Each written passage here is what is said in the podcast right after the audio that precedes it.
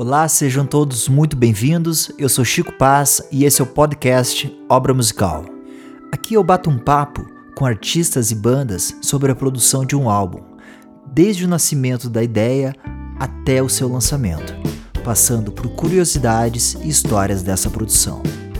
Para esse episódio, eu convidei o músico e produtor Diego Lopes. Aproveito e convido todos para me acompanharem nas redes sociais Chico Paz no Twitter, Chico Paz Músico no Instagram e Chico Paz Oficial no Facebook. Fiquem agora com mais um episódio do podcast Obra Musical, Tabuleiro do artista Diego Lopes. Olá a todos, uh, bom dia, boa tarde, boa noite, né? Hoje é dia 18 de julho de 2020 e eu tô aqui com o querido amigo Diego Lopes para falar sobre o disco Tabuleiro. E aí, Diegão? E aí, Chico, tudo jóia? Tudo bem com todo mundo que está ouvindo? Fico muito feliz com o convite para participar aqui do Obra Musical. Ah, um prazer. Já conheço o amigo aí, vou vender o peixe do amigo, já conheço há alguns anos, já passamos por algumas coisas juntos, assim. Então, poder bater esse papo contigo é, é uma satisfação. Bom, eu que agradeço, né? Feliz demais. Uh, como eu te disse aquele dia, tu, uma das primeiras pessoas que eu pensei assim convidar e para essa experiência nova, também de falar de uma coisa que é, que é importante para as nossas vidas, né? Que são álbuns musicais, discos. Claro, isso aí. De to e, e são importantes de todas as formas, né? É isso aí. Meu velho, então tá, pra gente começar falando do, do tabuleiro, eu quero começar com a seguinte pergunta. Que momento da tua vida e da tua carreira tu estava quando te deu o start de produzir esse disco? Uh, cara, o momento não era muito bom. Eu estava bem deprimido, estava triste, estava precisando me achar, me encontrar, né? Eu acho que como toda obra assim, tem um obra artística, ele eu tive o ímpeto de fazer num momento que não estava muito legal, né? tinha algumas coisas a dizer, tinha passado por algumas situações ruins, de questionamento interno e tal. E esse álbum meio que foi uma declaração de mim para mim mesmo do que, que eu sei fazer. Saca? Ele fechou um ciclo para mim ele é uma amostra de um período de tempo, do, né, de tempo e espaço do que, que eu ouvia, do que, que eu gostava ali, o que, que eu sabia fazer. E eu acho que é sou eu tentando buscar a minha linguagem, né? Hoje, claro, se tu for me dizer assim, faria, não sei se tu vai, vai perguntar isso de, depois, mas tu faria alguma coisa diferente? Faria várias. Eu sou outra pessoa, né? Sou completamente diferente de quando eu fiz o tabuleiro. Mas eu, é um disco que tem um carinho muito grande, pelo qual eu tenho um carinho muito grande, assim, e que tomou, tem uma importância muito grande na minha vida também. Que massa. Ele foi lançado em 2016, né? Em que ano que tu começou a, a produção dele, que tu teve esse start, assim? A produção dele durou dois anos, tá? Entre o processo de pré-produção e, grava e finalização, lançamento em, em si. Uhum. Um, eu compus esse disco em questão de três meses, assim, né, todo ele. Eu, eu fui para uma, uma seleção de repertório, vamos dizer assim, simplificando, quando eu quis começar a gravar o disco, eu tinha 30 ideias né, ah, de sons. Que, da qual eu queria, algumas eu nunca finalizei, que estão aí em algum HD meu, em algum arquivo. Outras eu finalizei e não foram pro disco, e tem as do disco. Né? Sim. As do disco são 11 ou 12, eu não sei bem agora uh, quantos sons são ao certo, mas uh, são as que eu achei que, que dialogavam mais com o que eu queria dizer, né? Meio redundante, mas enfim. Uhum. E também com as coisas que eu gostava de ouvir ali na época.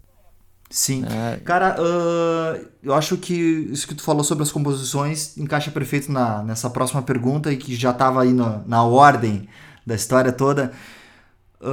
Se esse disco ele ele é, tu considera ele um álbum mais conceitual, né, ou de canções mais soltas? E se ele é conceitual, qual que é o contexto, exatamente o que, que eram as coisas que tu gostaria de falar? E qual foi o critério então que tu usou para escolher dessas 30, desses 30 trabalhos que tu tinha aí, selecionar 12 canções?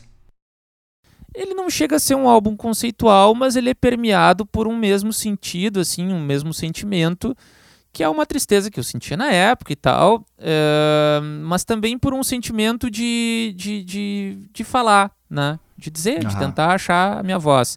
Eu não sabia bem como é que eu ia achar isso. Então, das 12 selecionadas uh, para o disco, eu sempre achei assim, bom, o critério para elas entrarem numa seleção final seriam uma, seria uma mesma, como é que eu vou te dizer, que elas não, não fossem tão díspares uma da, umas das outras, uhum. assim, né? Que elas tivessem um mesmo elo de sonoridade e tal. E hoje eu acho que são, é muito som, tá? Se fosse fazer um, um eu tenho um trabalho para lançar que é um EP, tá pronto agora, assim que, que a gente que isso tudo passar, né? Que vem, a gente vem falando isso. Eu planejo Sim. fazer, mas se eu fosse fazer o tabuleiro hoje, eu, das duas uma, ou faria dois EPs, né? Ou faria um disco com menos músicas. Pô, que interessante, cara. É, cara, porque apesar dele ser uma declaração artística das coisas que eu gostava naquela época ali, é, tenho achado que, cara, para tu fazer um disco de 12 sons, 10 sons, assim, tu tem que ter muita música boa, velho. E algumas, eventualmente, a gente acaba colocando no disco meio pra encher linguiça, né? Tu acha que vale mais a pena tu fazer uma seleção menor, mas de canções mais certeiras? Bah, eu, eu, cara, eu nem acho, eu tenho plena certeza disso, velho. Uh, aqui no estúdio, né, eu trabalho junto com meu sócio Felipe Magrinelli aqui no estúdio, que o nome também é Tabuleiro. Uh, e a gente tem produzido bastante gente, a gente tem gravado outros artistas e a gente tem se dado por conta, cara, que na verdade, velho, as, é, às vezes vale mais a pena tu ter quatro sons matadores saca? Quatro sons assim que tudo tá no lugar certo, que tudo tá direitinho, que todas as ideias são, são as melhores possíveis para aquela tua composição, do que dez sons meio na né, que, que tu, eventualmente tu acaba tratando umas de uma forma menor do que outras. Isso é inconsciente, né, velho? Ô Diego, mas mesmo que afete o discurso do disco como um todo, assim? Se fosse um disco conceitual, certamente isso afeta no, no todo, né? Mas aí vai depende muito do teu conceito, cara, das coisas que tu tem a dizer, né? Uhum. Eu, eu acredito. Na época do tabuleiro, eu queria dizer isso aí que, que, que tá ali e tal, né? Do, do, do, discurso, de uma retomada da minha carreira e, e, e de encontrar a minha voz, a minha linguagem, mas eu conseguiria dizer isso com bem menos músicas, velho. Ah, que interessante. Eu, eu ouvindo o disco, né? É um, é um disco que eu ouvi bastante já. Uhum. Quando, logo quando lançou, eu ouvi bastante ele. E agora, essas últimas semanas, eu voltei a ouvir ele. E me parece que todas as canções têm o seu lugar, assim, né? Então é, uma, é um comentário interessante. Isso que tu falou, eu vou ter que ficar pensando sobre né? Quais que ele gostaria de tirar? Depois eu vou te perguntar isso. Claro, claro que sim, claro que sim. Mas o mais interessante é assim, né? As mesmas que eu gostaria de tirar, e por isso que não se mexe em disco, que, por isso que a gente tem que finalizar o processo de criação e é. de lançar um disco, porque senão tu nunca termina. As que eu, uhum. na minha opinião pessoal, olhando em, em, retrospecto agora, tiraria são as favoritas de muita gente. Ah, uh, essa semana passada mesmo, retrasada, eu fiz uma live aqui uh, no estúdio e pessoal me pediu para tocar essas músicas que eu acho que são umas músicas relativamente menores assim do tabuleiro. Então essa percepção é, ela é muito pessoal, né? É muito subjetiva assim. O público acaba também criando um afeto com as canções, né, com as músicas. Em compensação, outra uma música que eu sou apaixonado, ninguém deu a mínima. Saca? Então é difícil, cara. Daí aí o papel de um bom produtor musical, né? Uh, para te dar essa segunda opinião e uma visão de fora. Massa. Coisa que nesse disco eu não tive porque eu mesmo produzi. É, é eu, eu queria te perguntar isso. Uh, a produção do disco é tua, né? Como é que tu lidou com, essa, com essas duas tarefas tão importantes, assim, de compositor e um produtor que tem que direcionar o trabalho e lapidar algumas coisas? Uh, cara, eu assumi o papel de produtor por pura e simples falta de grana para pagar alguém para fazer isso na, uhum. na época. E mas gostei tanto do trabalho e aquilo foi tão bom e tão recompensador que hoje eu gosto mais da função de produção bah. do que do que efetivamente de compor e de tocar. Uhum. Eu gosto muito de, de, não vou dizer que gosto mais, mas me dá mais uh, uh, me parece mais recompensador para mim poder colaborar, saca, com alguém do que trampar o tempo inteiro sozinho, que é o que eu fazia, que é o que tu acaba fazendo quando faz papel de produtor, engenharia, composição. Cara, é legal, mas, velho, bah, o, o, prazer de tu colaborar com umas outras criaturas não, não tem igual, velho. E para isso, né, e devidos créditos devem ser dados ao Dani Mosman, que me ajudou muito com esse disco, Ah, que fuder. e ao Gibão, que é o baterista, que também comprou a ideia e, cara, fez uma execução genial, assim, todos obviamente trouxeram a sua colaboração de uma forma ou outra. O, cara, esses trabalhos que tu faz como produtor, né? Tu, eu sei que recentemente tu fez da Bibiana Petec, fez de outros trabalhos também que, que, que foram bem reconhecidos, né? Estão sendo reconhecidos. O, como é que esses trabalhos acabam daí afetando a tua parte de compositor e, e de artista?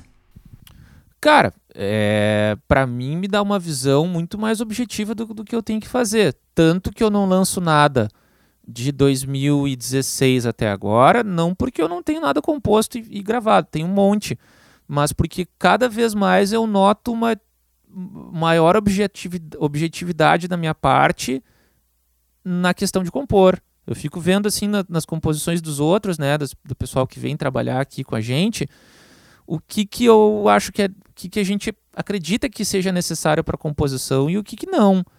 E cara, é, tem muita coisa assim que o compositor acha que é necessário e não é. É, e tu não, Não. tu não fica com receio de deixar um sentimento passar, uma ideia? Muito, sempre, sempre, toda vez. É.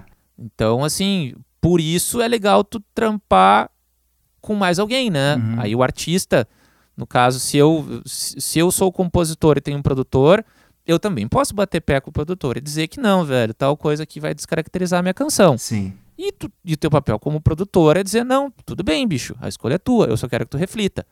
Se eu tô do outro lado, eu vou bater pé, né? Sim. Daí eu vou dizer, não, bicho, pô, reflete sobre isso aqui que talvez não precise no teu som. Se o cara voltar na outra semana e disser, não, Diego, precisa, beleza, é isso aí. Que legal pra ver como é importante esse trabalho, né? E deve ser realmente difícil mesclar essas coisas. Eu, não- eu os meus discos nenhum eu produzi e confesso que acho que eu não conseguiria.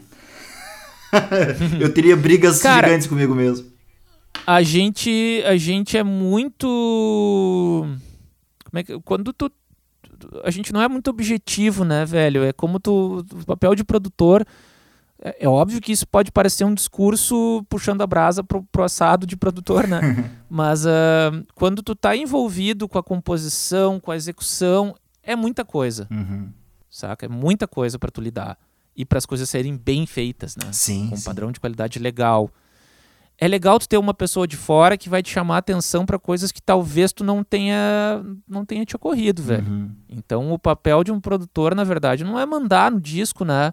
É fazer tu refletir se tuas escolhas estão certas, assim, isso que eu que eu acho, assim, que eu tenho tenho visto, né? Se tu reflete e diz, não, velho, a escolha é essa aí, beleza, tá tudo certo. Que legal, O cara. trabalho segue.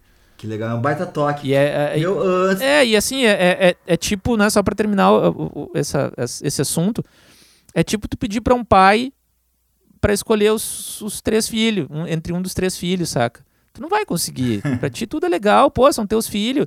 Como é que tu vai dizer, cara, vamos gravar em vez de 10 músicas, quatro, escolhe quatro. tipo, não, não se pergunta essas coisas, né?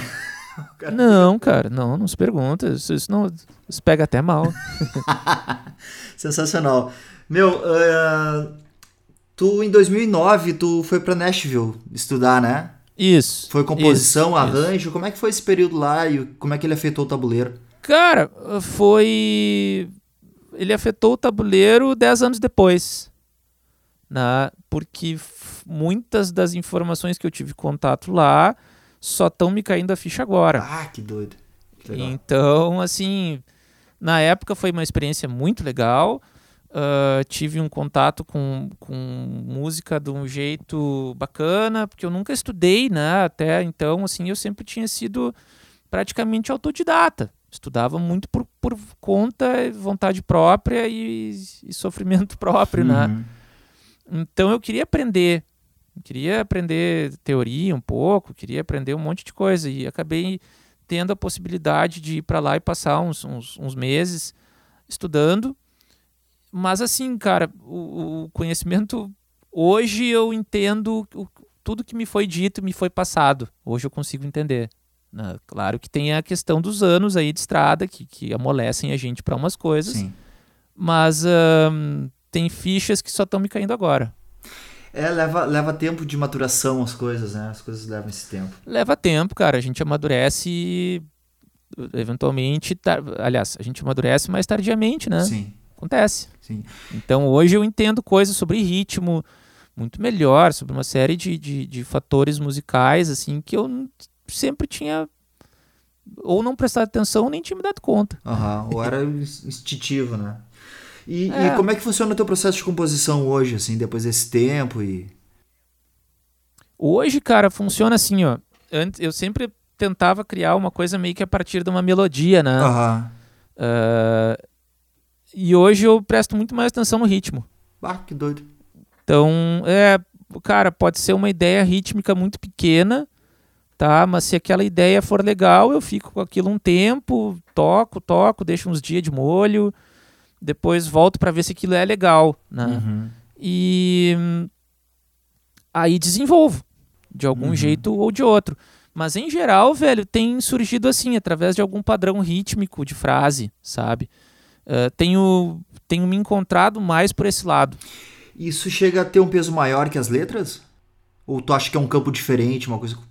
Dois mundos diferentes? Ah, cara, escrever letra é difícil, né, bicho? Escrever letra, pra mim, Aham. assim, para mim é extremamente difícil, Eu- tá? Eu, eu acho interessante esse comentário também, porque as letras do tabuleiro me parecem bem focadas. Elas sabem do que, que elas estão falando, assim. Elas, por um lado, sabem, cara, mas por outro lado também é, é meio subjetivo, assim. ahn, elas podem ser sobre uma pessoa em específico ou sob- pode ser sobre algu- alguém que sofreu uma desilusão amorosa, algo assim. Aham, pode ser mais abrangente, Sabe. né? É, mas é o que eu tenho aprendido, cara, que é, o que o que costuma ahn, como é que eu vou dizer? O que costuma encontrar mais público em termos de letras são coisas mais universais, né? Uhum. Temas mais universais, assim. E isso é, é extremamente difícil de se fazer. Sim, tu tem pensado mais nisso, então, ultimamente. Totalmente. Acer- Fazer uma canção mais certeira. Ah, cara, eu tenho achado porque assim, tem muita coisa, né, Chico? Tem, tem muita gente lançando muita música o tempo Uhum. inteiro. E é muita informação. Então, cara, se é pra. e Isso eu digo pra, mi- na, pra mim, assim, na, minha condução da, Claro, da minha claro. carreira como artista, não é uma verdade absoluta. Se é pra eu botar um troço na rua, assim, que não. Saca, meio que por botar, eu prefiro esperar e ter um troço legal pra fazer. Isso também eu acho, assim, pra mim tem. Tenho esperado as coisas, achar umas coisas boas Aham. com um discurso legal, sabe? Com alguma coisa que me agrade mais e que vá refletir o meu período atual de, de vida, assim. Pra mim é isso, Aham, que massa. sabe? Eu acho que um disco... O disco sempre é uma... Pra, na minha cabeça, o disco é meio que uma fotografia, né? Uhum. Daquele momento da tua vida ali. Passado aquilo ali, cara, tu já não é mais a mesma pessoa. É, né? Então já, já, já mudou. Se lançou, vamos, vamos pra próxima história, né? Bem nessa. É, velho, eu, eu, eu acho assim, tenho me policiado pra pensar mais desse jeito, né, bicho? Uhum. Acredito, assim. Que legal. Tá, Diego, então tu tinha 30 canções, tu, tu selecionou 12, né? E como é que teve início a pré-produção? Como é que for- foram os ensaios? Teve ensaios? Como é que foi essa parte? Não teve ensaio, cara. Tá, eu na época eu, eu já tava com ah, meio que conciliou uma coisa com a outra, né? Eu já, já tinha ideia de ter um home studio e vinha aos poucos juntando equipamento, uma placa de áudio, enfim, me sobrava uma grana, eu comprava uma placa de áudio, me sobrava uma grana. né? Na época que sobrava grana, hoje em dia não, não so- Na época que existia sobra- grana. é, na época que existia grana, bem nessa. Hoje em dia sobra mês e o dinheiro terminou antes. É. Mas na época, né, eu consegui ter acesso a alguns equipamentos de áudio e comecei a mexer com gravação e a querer aprender como é que funcionava. Então, algumas das canções tiveram essas demos muito para eu aprender a mexer no equipamento, assim, né? Aí, algumas coisas que ficavam mais difíceis para mim, eu pedi uma grande ajuda pro meu amigo Daniel Mosman Sim. e ia lá na casa dele, porque eu queria que ele tocasse guitarra, ele ouvia as músicas também, colocava umas ideias de guitarra, eu levava para casa, né, abria a sessão no computador, via o que, que tinha, editava e tal. Então o processo de pré-produção foi, foi, cara, foi bem extenso, né? Levou Uhum. uns seis meses, assim. Levou um tempão. Porque era muita música, né? E eu queria ver as que iam entrar, as que não, não iam. E nesse meio tempo também eu fui aprendendo a mexer na, na plataforma de gravação, né? Aham. Quantas músicas vocês gravaram antes de tu selecionar as 12 mesmo? Bah, velho, eu acho que sim, tem umas. Eu tenho tudo aqui, né? Tenho no HD aqui, eu tenho todas elas. Mas eu acho que são umas. De, de demo. Eu me lembro que foram umas 20 e poucas. Nossa, um 23, monte, um monte 22 ou mesmo. 23. Selecionadas 15 pro disco, gravadas 12 ou 13. Aham. Não, não... Eu sei que teve duas, eu acho, duas bases que não entraram no, no disco, né? Sim. Então aí, até um dia eu, se, enfim, me der na veneta, eu abro e termino. É, lança como material extra, né? Cara, ah, É, eu é. achei aqui na internet a ficha técnica do disco, eu não sei se ela tá completamente certa. Ah, Vamos ver? É de um site aqui e tal. Ah, teve várias participações, né? Tem o, o, Dan, Teve. o Dani Mosman tocou guitarra, o, Le, o Leandro tocou teclado, Isso. o. Vicente Guedes, né, tocou percussão. Isso. Cara, isso foi basicamente assim, ó. A gente. Eu, o Gibão e o Dani gravamos as bases em dois dias. Tá? A gente gravou as bases ao vivo. Baixo, batera e guita. A gente gravou essas bases ao vivo. Eu peguei esses arquivos, tá? E levei lá pro estúdio IAPI, Sim. estúdio do Vicente Guedes. Para fazer os overdub. Aí lá eu gravei guita, o Dani gravou guita, gravei backing vocal. Ahn, que mais? O Vissa gravou as percussões, tá? Depois que essa parte foi terminada, eu pedi pro Leães, né, pro Luciano Uhum. Leães, que é o nosso grande tecladista aí, fazer uns Ramon, fazer as coisas que ele que ele domina ali, né? Tem- Isso ele fez lá no estúdio do Vissa ou na casa dele? No... Não, ele, eu levei os arquivos lá pro, pro estúdio do Arco, Aham. lá na casa do Luciano, e gravamos Wurlitzer e Ramon lá. Uhum. Ahn, tem participação, acho que Prego também. Um dia a gente tava gravando ali no Vista, ele apareceu, acabou botando uns backing vocals. Ah, que demais. Que o Prego era, era a batera do, da Pata de Elefante, Sim. né? E hoje tem, tem a sua carreira solo aí. Então, foi um disco também de, de encontro, assim, dos amigos, né? O que me deixa ainda mais feliz. É, ele. eu ia te perguntar isso, qual que tinha sido o critério de escolha desses convites, né, pra, pra esse pessoal gravar. Foi amizade total. Amizade, admiração e, como é que se diz assim, conveniência da, da galera estar circulando em volta enquanto o processo estava acontecendo, sim, né? sim. Mas, enfim, é, o Dani e o Vissa são, são, são irmãos pra mim. O Prego eu quero tri bem. O, né, o Luciano nem se fala. A gente passou um bom tempo viajando juntos nos acústicos, tu sabe bem disso. Então, pô, e eu tenho alta admiração pelo trabalho dele. Então, contar com toda essa galera, pô, pra mim foi, foi levar o lance a um nível acima, né? É, é, Eu não conseguiria fazer metade do que a galera fez. é, é um time incrível, né, cara? Só... É, não, pô. Cara, demais. Então tá, e daí então tu separou essas. fez essas demos, né? Essas 15 e finalizou tudo. Teve um critério pra escolha da, da ordem das músicas? Como é que foi isso? Bah, não me lembro, velho. Não sei te Não dizer. lembro. Não, não sei dizer. Tá? Porque daí, quando aconteceu já, quando chegou nesse ponto, eu te confesso que já tava meio saturado com o processo. Porque cansa, né? Tu sabe muito bem Cansa, fazer, cansa. fazer um disco tão extenso. E isso que eu digo, assim, né? Deixo como, como reflexão pra galera que for ouvir, galera que, que, que tem seus trampos musicais. Da- a gente tem tanto sonho de fazer um disco, mas não se dá por conta que às vezes fazer isso cansa. E que tu, às vezes, tu fazer menos músicas mais matadoras, talvez todo o processo seja mais prazeroso, saca? E te dê vontade de fazer mais. Uhum. Acho que isso é um ponto, cara. Eu acho que o que justamente cansa são as. de- É o tempo inteiro tu tá tomando decisões, né? Tu tá. É, cara, e, e, e a energia é mental, assim, né? Tu tá sempre Sim. pensando naquilo. De alguma forma, tu tá sempre pensando naquilo. Sabe? O que, que tu Uhum. vai fazer, o que, que tu vai colocar. Bah, não achou uma ideia pra aqui, puta, mas agora eu já gravei o som, eu tenho que terminar. ah, como é que eu vou fazer pra lançar? Como é que não sei. Cara, delimita um período de tempo pra fazer aquilo delimita um, um período de tempo para fazer aquilo, bota um prazo para início, um prazo para fim, cara, e, e faz teu processo ter início e fim. Senão é um troço que fica amarrado, né, cara? Isso a gente vem aprendendo. Eu venho aprendendo cada vez mais, assim. Uhum.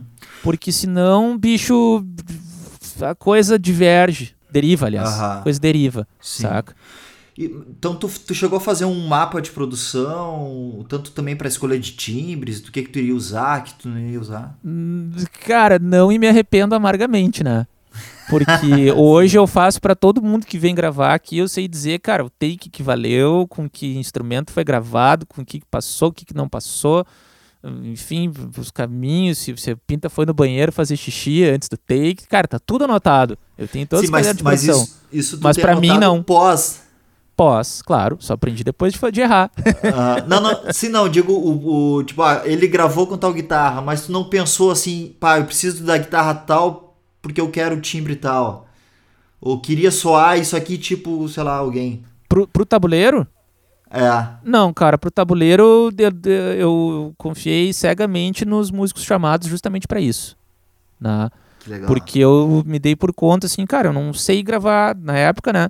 Não sei timbrar bem uma guitarra, não sei como eu acho que deve soar, né? E os caras sabem, né, velho? Então, isso também, assim, eu aprendi de quando se chama alguém pra pra trabalhar junto, tem que confiar nas, nas escolhas daquela criatura que tu chamou, né, velho? Eu acho que isso é muito Uhum. importante. Porque tu tá chamando por uma questão de, de admiração do trabalho de alguém. Então, eu costumo pensar assim, né, bicho? Mas me arrependo. Eu gostaria Massa. de saber com que guitas o Dani gravou. Óbvio que, conhecendo ele já há tanto tempo, eu sei que as guitas que ele tem é as que ele provavelmente tem Claro, usado Claro. tá? Mas ah, gostaria de saber mais informações sobre o disco dessa parte aí, porque eu realmente não sei. É, no fim acaba sendo história, né? É um, é um registro interessante de, de se ter, né? É, cara, ah, e pra todo mundo, assim, né? Até pra quem participou, saber, pô, ah, queria tirar o timbre que, que se gravou Ah, lá, um disco crer. dos acústicos valvulados ah, ta- de tal época. Se tu trabalhou no disco, tu vai ali, não, cara, foi gravado assim, assim, assim, assado, passou por aqui, por aqui, por aqui. Então tu tem um lugar pra pra começar. Se não for Sim. aquilo ali, aí tu muda. Mas se o cara quer um Ah. som tipo aquilo ali, tu já sabe o que, que tu usou. Então isso, pô, isso aí faz faz diferença, velho. Organização. Uhum, que massa. Então tá. Meu, vamos dar um- uma falada rapidinha sobre a parte gráfica, sobre a capa Vamos. do disco, o encarte. Quem é que, que fez pra ti aquela produção? toda a produção gráfica, as fotos foram feitas por um amigo meu lá de Santa Maria, tá? Que a minha esposa é de lá e tem um monte de amigos. E a- as fotos foram feitas por esse nosso, esse nosso camarada que é o Leonardo Moretti. Aquela casa fica em Júlio de Castilhos, né? Ahn, que é uma cidade onde nasceu meu pai, onde ficava essa, essa localidade do tabuleiro e tal, né? Então eu acho que eu fui fazer um show lá um dia, eu não me lembro bem que- como é que aconteceu de, de a gente combinar de tirar as fotos ali naquela casa, que é a casa da minha avó, né? Uhum. Ahn, essas fotos foram feitas pelo Leonardo e encaminhadas para Janice Alves, tá? Que é a esposa do Paulo James, Ah, a- sim. a- que é a baterista e compositor dos acústicos. A esposa dele é designer gráfica, né? Uma super designer, fez todas as capas dos acústicos, acho que desde o creme dental já. E eu tive a felicidade de poder contar com ela para esse trabalho que ficou muito bonito, né, velho? Um trabalho que eu acho muito legal. É, eu acho super bonito também, cara, o, o encarte e a capa desse disco. É, então os créditos devem ser dados a Janice Alves, porque ela que, que idealizou, assim, ela me apresentou duas ou três ideias, né, sobre a capa e logo de saída a gente já curtiu essa aí. Cara, hum, uma curiosidade sobre a, sobre a foto da capa, tu tá bem, tu tá sério, né? Isso é proposital, é, é direcionado ao conceito do disco? Eu tô sério por fora, mas por, por, por dentro eu tô sempre sorrindo, né, Chico? ah, é um doce, né?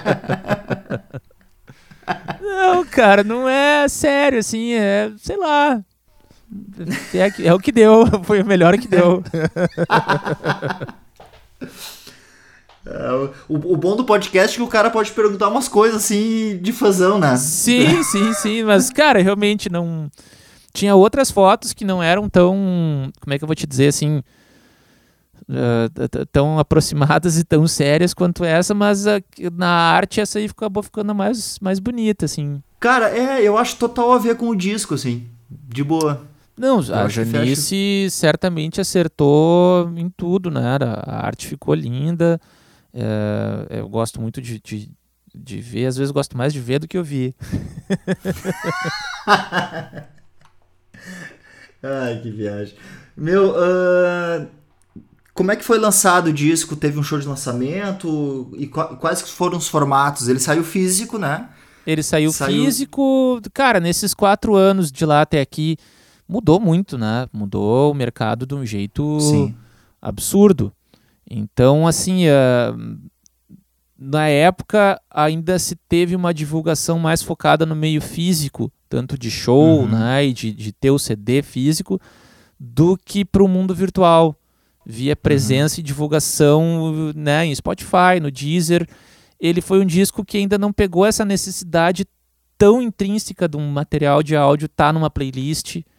Então uhum. ele, nesse quesito, ele tem sido redescoberto graças né, a, a, todo mundo que tem se interessado nos últimos meses, assim, nos últimos talvez um ano, ele tem sido redescoberto nas plataformas. Uh, mas eu fiz um show de lançamento no Ocidente. Depois teve uma sequência de shows ali. Eu consegui fazer umas feiras também, fiz a Fenoeste para lançar, fiz o Ocidente. Logo depois a gente fez o Abbey Road em Novo Hamburgo para lançar e, cara, foi fazendo, eu fui aprendendo à medida que eu fui fazendo, né? Uhum. Fui vendo assim o que, que funcionava ao vivo, o que, que não funcionava, de que jeito que tinha que. É, cara, meio que para assumir, uh, achar a linguagem do, do trabalho, saca? Eu acho que o principal ponto do tabuleiro, ele é tanto do disco, quanto dos shows que vieram depois, quanto tudo que vem que eu venho fazendo até agora, é que ele é um passo inicial para tentar achar a minha linguagem. Uhum. Musical, criativa e de expressão, tipo, uh, de, show, né? De que tipo de show eu gosto de fazer, aonde que eu gosto de fazer, de que jeito. Tenho feito muito, muito violão e voz, que é uma coisa que eu nunca tinha feito antes, de uns três anos para cá. Tenho feito e tenho gostado cada vez mais. Né? E isso tudo o tabuleiro me ensinou. Que legal, cara. O meu, e como é que é a tua história com acústicos, assim? Como é que ela influencia nesse teu trampo? É... Cara... Né, tu entrou no acústicos eu, em, exatamente em que ano, Diego? Eu, eu, eu, desculpa, eu não lembro. Eu entrei dois, no início, acho que foi fim de 2004 início de 2005. Então já vão pelo menos uns 15 anos. É, é, poxa, um tempão, né, cara? É, eu entrei muito guri, acho que eu tinha uns 20 anos, 20, 20 e pouquinho, 21, Nossa. sei lá. E a rapaziada já tava na, na estrada aí há algum tempo. É, ano que vem, eu acho que já vai ser mais tempo com a formação atual dos acústicos do que com a original. Então já deu essa volta, assim, né? O acústico está fazendo 30 anos, né, cara? Ano que vem faz 30 anos, e daí eu acho que no ano que vem, como já vão ser 16 anos que eu tava na banda, já se faz mais tempo dessa formação Sim. do que da original. Uh, Cara, isso afeta o meu trabalho de todas as formas, né, bicho? Porque eu tenho a chance de aprender com os melhores. É. Então, uhum. durante 15 anos, eu aprendi tudo que eu podia, uh, tudo que eu ainda posso, e me dá a chance de ver por dentro como é que funciona a galera que realmente. Ajudou a pavimentar o caminho, né? Não abriu, a, não abriu a, a, estrada porque teve uma galera que veio antes ali que abriu, mas que esses aí ajudaram a, a cimentar, né? Uhum. Então eu, eu, eu tive o privilégio de poder aprender com os melhores, né, velho? E o legal do Acústicos é que sempre foi uma banda de estrada, né? Sempre fez muito show, né? Essencialmente. Impressionante, né? Cara? Essencialmente é tipo Ramones, né? Esses dias eu vi o documentário dos Ramones ali que o, acho que o Joey, o Joey não, o Johnny Ramone lá pelas tantas fala, ah, velho, lá pelas tantas me dei por conta que a gente nunca ia ser um grande vendedor de disco, um grande sucesso de mídia, mas a gente ia ser uma banda de estrada. Sempre fazendo show de, né, uh, diariamente quase, todos os dias do ano, show sempre com galera. Então o Acústicos é essencialmente uma banda de estrada, uma banda estradeira uhum. né, de, de, de tocar. Eu acho que essa é a essência da banda. E como é que tu tá lidando então com, com esse fato da estrada, né? De sempre uma banda que toca muito, claro, fora esse período pandemia que a gente tá vivendo e que ninguém tá fazendo show, mas. Uh, como é que tu tá lidando com esse lance de shows, muitos shows, e essa. Essa, sei lá, uma paixão, um amor crescente pelo estúdio aí? É, cara, assim, uh, eu tenho cada vez mais gostado de trampar em estúdio. Né? É o que, que eu tenho. É onde eu me sinto mais à vontade, assim, porque eu sou. Pode não, não, não parecer, porque, enfim, eu sou músico já há 20 e tantos anos. E sempre toquei, sempre me apresentei, mas eu sou muito tímido, né? Extremamente. Uhum. E eu me sinto.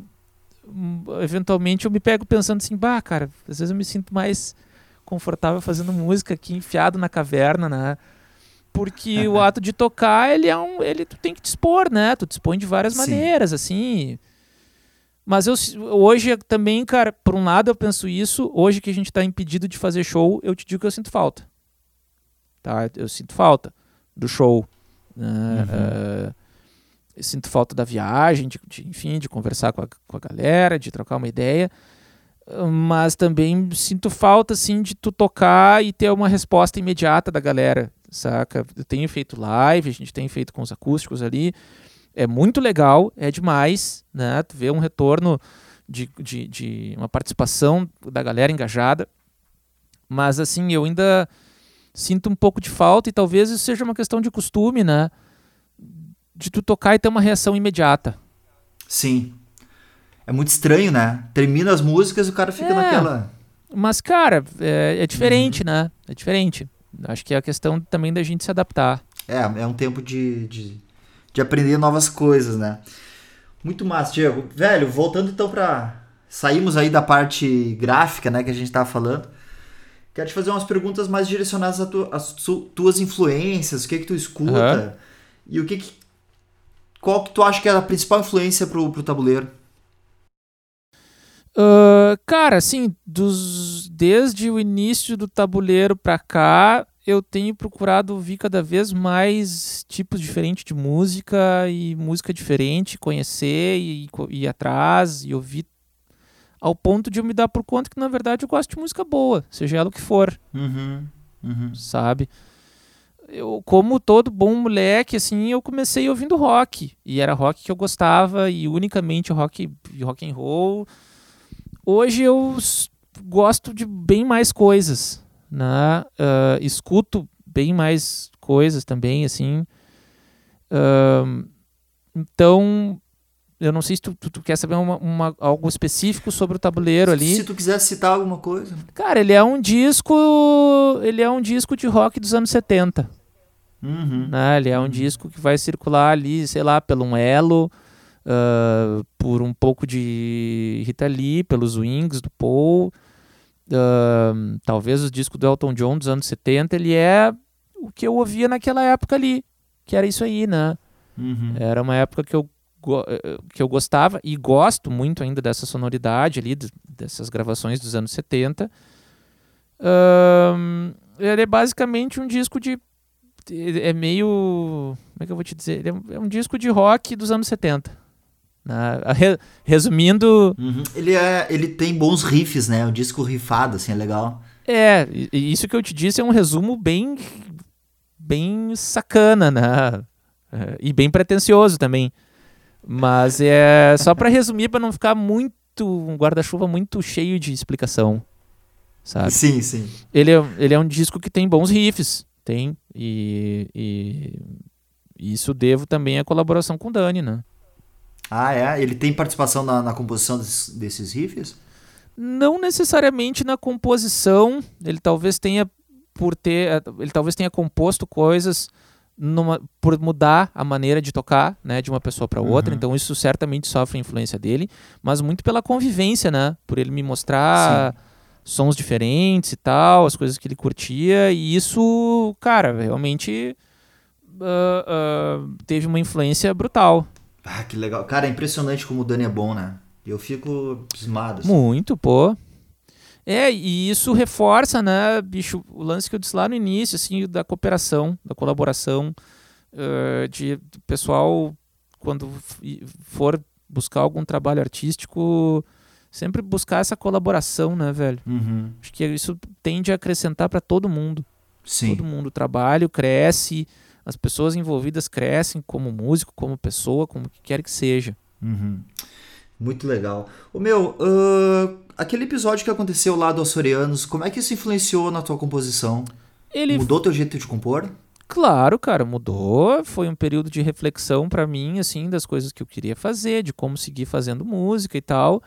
E ele que foi a, a, a, a, chave de ignição para esse disco acontecer, né? E uhum. para eu também repensar como eu queria levar a minha carreira de músico, seja produzindo, seja tocando, seja compondo, ele obviamente ele é um período de reflexão, como todo período de dificuldade deve ser.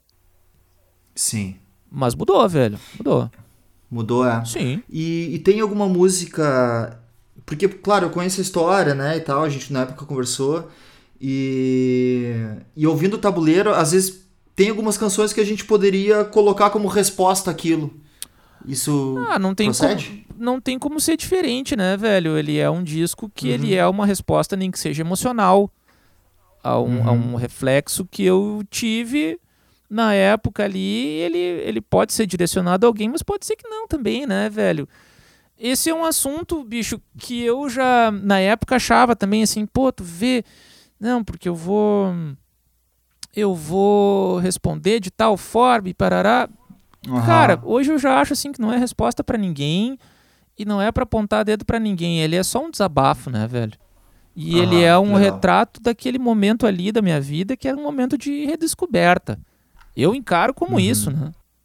No fim, tudo é aprendizagem, né, cara? Tudo a gente aprende. É, cara, eu te digo assim, um dos sentidos da vida, da vida talvez seja sempre aprender e se modificar. Aham. Ah, se a gente seguir sempre o mesmo, cara, que é quando nasceu, não tem por que nascer daí, né, velho? Sim.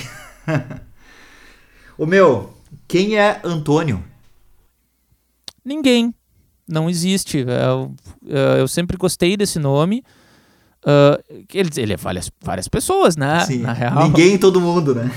Ninguém e todo mundo, mas não é ninguém específico, tá? Hoje eu me dou por conta que talvez aquilo ali, talvez, de uma maneira subjetiva, uh, aquela letra da música tabuleira em específico seja uma letra da minha história, da minha relação com a música. Ah, que ah, de, do, do, É, não é, não foi inconsciente, não é isso, né? Não uhum. sou um super poeta do subjetivo, Hoje eu encaro desse jeito. Acho que talvez seja um posicionamento meu sobre a minha forma de, de lidar com a música dali em diante. Né? E, e, e, também o que mudou muito a minha vida foi que eu casei, virei pai. Uh, então isso muda a vida da gente, né, bicho? Eu começo a ver uh, tudo de um outro jeito. É. O Antônio ali não é ninguém específico, velho eu hoje dou essa curva, né, de achar que é sobre a minha relação com a música. Mas também não é. Cada um imagina o que quiser. Sim, claro. Muito legal. Bicho, uh, qual, qual que é a música que tu mais gosta, então, do tabuleiro? Eu gosto muito do Adeus às Armas, tá? É uma música ah, que eu acho... pode crer. É, uma música que ninguém deu muita bola, assim, mas eu gosto bastante. Eu dei, cara. E eu gosto... É, e eu gosto de Sangue. Acho que Sangue é onde eu consegui encontrar uh, uma voz legal para mim em termos de, de expressão, né? Uh, não digo de técnica vocal, porque isso não, não se tem, né? não, uhum. Dessa habilidade não, não, não dispomos. Mas eu digo em termos artísticos, assim, de como, do que, que eu acho legal, acho que ali aponta um bom caminho do que é agora o meu futuro, né? Das próximas coisas a serem lançadas. Cara, tu falou do teu tipo de voz, tu tem um timbre bem agudo, né? Até um tenor, super tenor né? Bem, ah, cara, bem alto, assim, tom alto. o que é bem legal. Vem tentando baixar. É, vem tentando, compondo pra. É, cara. Uhum. Isso, isso. Vem, vem sim. Até porque agora, quando eu comecei a fazer bastante show, né? Uhum. Uh, eu aprendi o, o que que. Qual a melhor maneira de cantar sem me cansar muito e de ter voz no final. E um show inteiro tu cantando lá em cima, cara, é. bah, só sendo um show do Rush. É. Tem é a música Dia de Caça, se eu não me engano, que, que é bem é. alta, né? É, cara, mas também ali. Um, hoje eu já cantaria de um outro jeito. É. tá gravado, é aquilo ali. acho que tem muito da, da forma também, não só do Ah, tom. cara, tu vai aprendendo a fazer, né? Vai aprendendo. Hoje, com alguns anos a mais, eu, eu consigo cantar daquela forma sem me cansar tanto. Ah, que legal. Sei, sei fazer um outro tipo de interpretação que talvez seja mais. Mas é uma música que eu gosto, velho. Uma música que eu gosto bastante. É, eu acho sensacional. Eu te falando bem a real, assim, eu gosto de todas as músicas do disco, cara. Eu não acho nenhuma Que bom. música fraca, assim, ou que não precisaria estar nesse, nessas duas aí. É, é, enfim, Uhum. na, na época eu pensava igual. Hoje eu já penso um pouco diferente, mas é isso, é o que a gente falou, né? Sim, e, e qual que é a música que tu menos gosta? B- b- b- deixa eu pensar. Eu acho que depois do fim é uma música legal e tal, mas não vai meio que a lugar nenhum como composição, né? Como a Uhum. música, se eu for tocar num voz e violão, me dá a impressão dela não ir muito a lugar nenhum. Mas eu sei de muita gente que gosta. Então, isso é uma percepção minha atual, né? E tu acha que uma canção tocada em voz e violão, ela é um bom. Como é que eu posso te perguntar isso? É é uma boa forma de, de ver se ela funciona mesmo ou não? Sim. Cara, é a melhor forma. A melhor forma. É, velho. Isso eu tenho aprendido e tenho aprendido na prática, né? ah, que se uma música funciona de voz e violão, cara, dificilmente ela não vai funcionar. Tá aí Yesterday, né? Pra te dizer isso. É, né? Pode crer. Assim, ah, velho, a gente não consegue tocar música com banda, não soa legal, então, cara, a música é boa, faz de voz e violão. Ponto. Aham. Eu, eu cada vez mais tenho achado isso, velho. E pra canção, né? Isso eu digo pra Sim, canção. Canção. Tem né? outros gêneros de, de, de, de música e coisa que aí é completamente diferente, que daí o voz e violão não tem nada que ver. Mas uh, pra canção, eu acredito que sim. O meu, tu toca, tu toca baixo, toca violão, toca piano, né? Tudo muito bem, assim. Qual que é o instrumento que tu mais te identifica? Que tu tem uma afinidade maior? Eu não toco nada muito bem, né? eu, eu, eu sei me virar. E, e eu tenho também aprendido isso, assim, cara, às vezes é mais importante tu saber te virar do que, do que ser um, um grande É especialista. é o lance assim, ó. É importante saber defender as suas canções, né? É, cara, e, e, e, e quando for executar as dos outros, saber fazer bem as dos outros, né? Se defender. Mas eu gosto muito e cada vez mais, e tenho redescoberto o bom e velho violão de nylon, velho. Pô, que legal, cara. Eu, é, cara, bah, eu acho que esse instrumento é um instrumento mais legal de tocar. É fácil de carregar, ah, tu tira um som legal, tu pode tocar tudo que é estilo de som. E, e, é um, e é muito identificado com a nossa cultura aqui também, né? Que eu Sim. acho que a gente tem, tem uma tendência histórica a se importar coisas e esquecer eventualmente de se valorizar o que, o que é da nossa cultura, assim. Então o violão de nylon tem me chamado bem atenção, cara. Aham. O meu, tu é de São Borja, né? Nascido, criado, batizado, excomungado. Como é que é a tua influência musical dessa época de lá, assim? O que que tu ouvia lá? Além do rock. Cara, ela, era, ela é a formação de tudo, né? Ela é a base de tudo.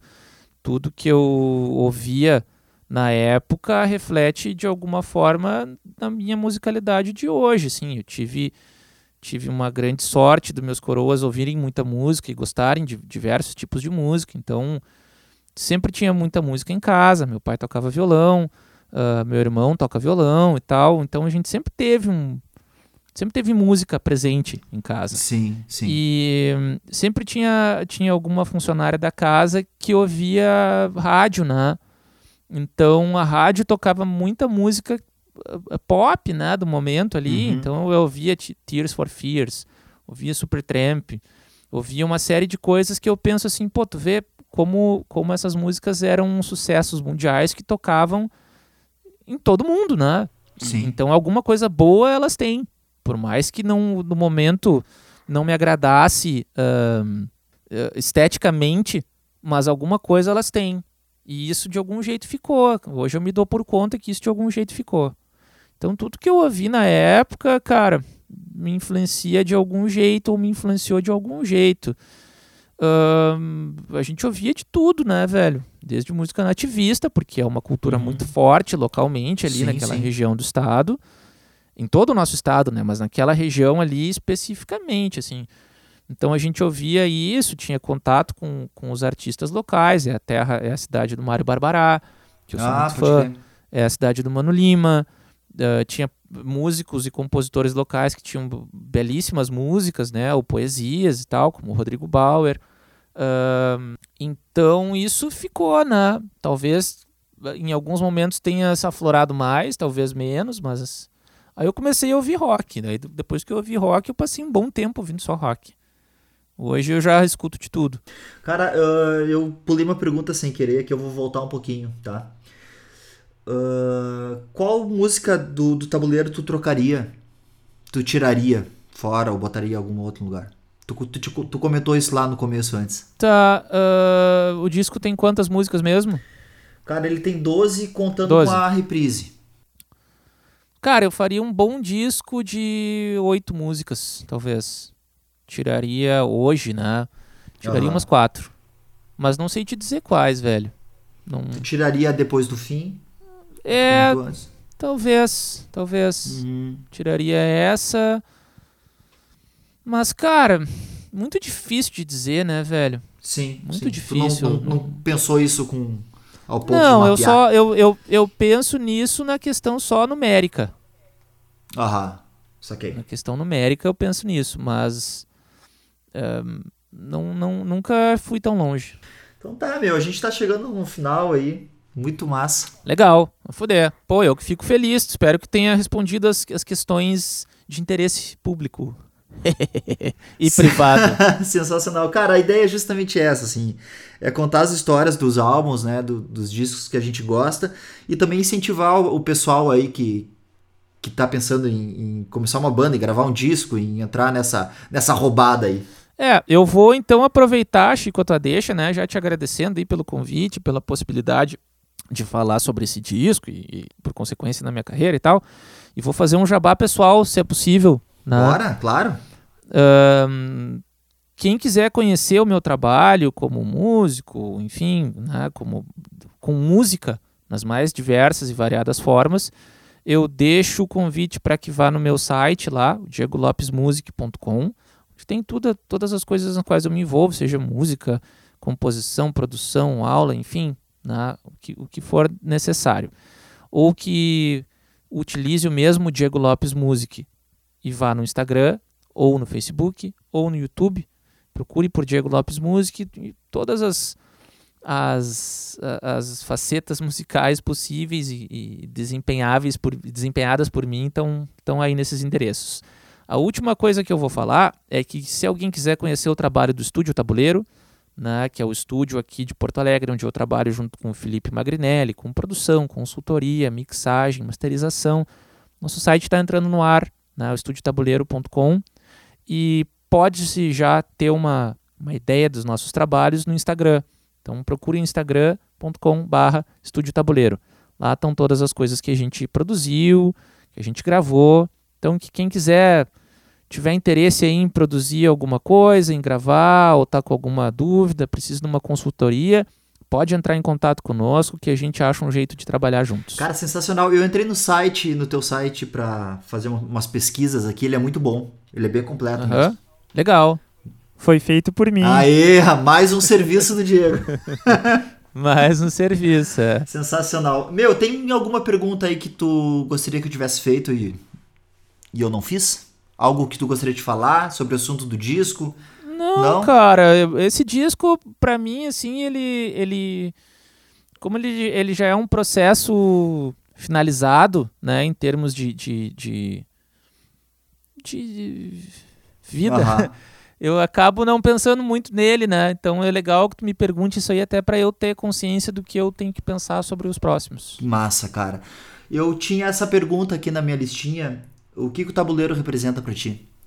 O tabuleiro representa o, o meu minha descoberta assim de mim mesmo, né? Eu acho que é um ponto, é um primeiro passo de caminhada, né? Que eu espero que tenha outros. E após o lançamento dele, o que, que é o tabuleiro? O tabuleiro, pra mim, cara, ele é a minha. Uh, difícil, assim, ele é a minha, minha relação com a música, vamos dizer. Uhum. Né? Aquilo que eu te falei, assim, ele é aonde eu encontrei a musicalidade, seja e continuo em busca dessa da minha musicalidade Uhum. de alguma forma através dele, seja como um primeiro passo musical, seja como estúdio, seja como for. Massa. De bom demais. Então tá, meu. E como é que estão os planos aí? Tu tem previsão de lançamento novo? Vai focar no estúdio? Qual que é a seria-? Não, cara, eu tenho um EP chamado A Regra de Ouro para lançar, que é um EP de quatro sons, tá? Ele tá pronto. Ah, seria lançado em novembro, mas enfim, por todas as questões que eu não preciso me delongar aqui para te dizer, né? Que a gente sabe bem quais são. Esse lançamento provavelmente vai passar para ano que vem. Aham. Então, nesse meio tempo, já tenho mais músicas ah, a, a se trabalhar. Então, vamos ver se, se sai alguma. Se eu já deixo mais o, o, o- sucessor disso pronto. Sim, o cara vai empilhando, né? É.